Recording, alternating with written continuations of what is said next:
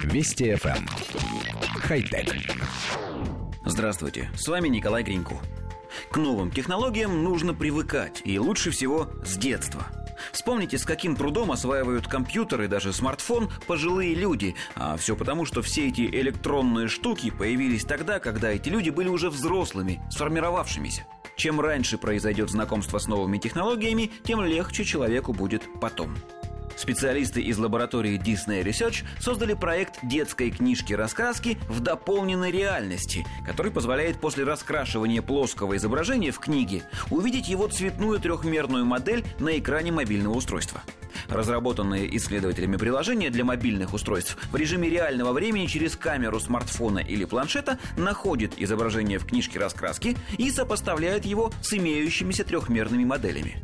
После определения границ изображения программа накладывает на трехмерную модель текстуру из раскрашенных участков книжки.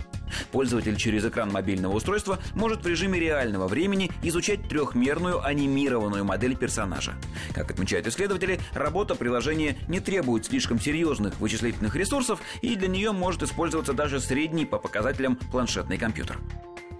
Коллектив редакции нашей программы состоит из взрослых, сформировавшихся людей, но все равно мы не можем сдержать восторга, когда видим, как раскрашенный ребенком слон становится объемным и начинает танцевать на экране планшета. И это при том, что демонстрационный ролик диснеевцы ухитрились сделать безумно скучным, наполнив его сухими разговорами и графиками. Все равно есть основания полагать, что новое развлечение станет популярным не только у детей, но и у значительной части взрослых. Мы, конечно, к числу этих инфантильных личностей не относимся. Хотя... Вести FM. Эм.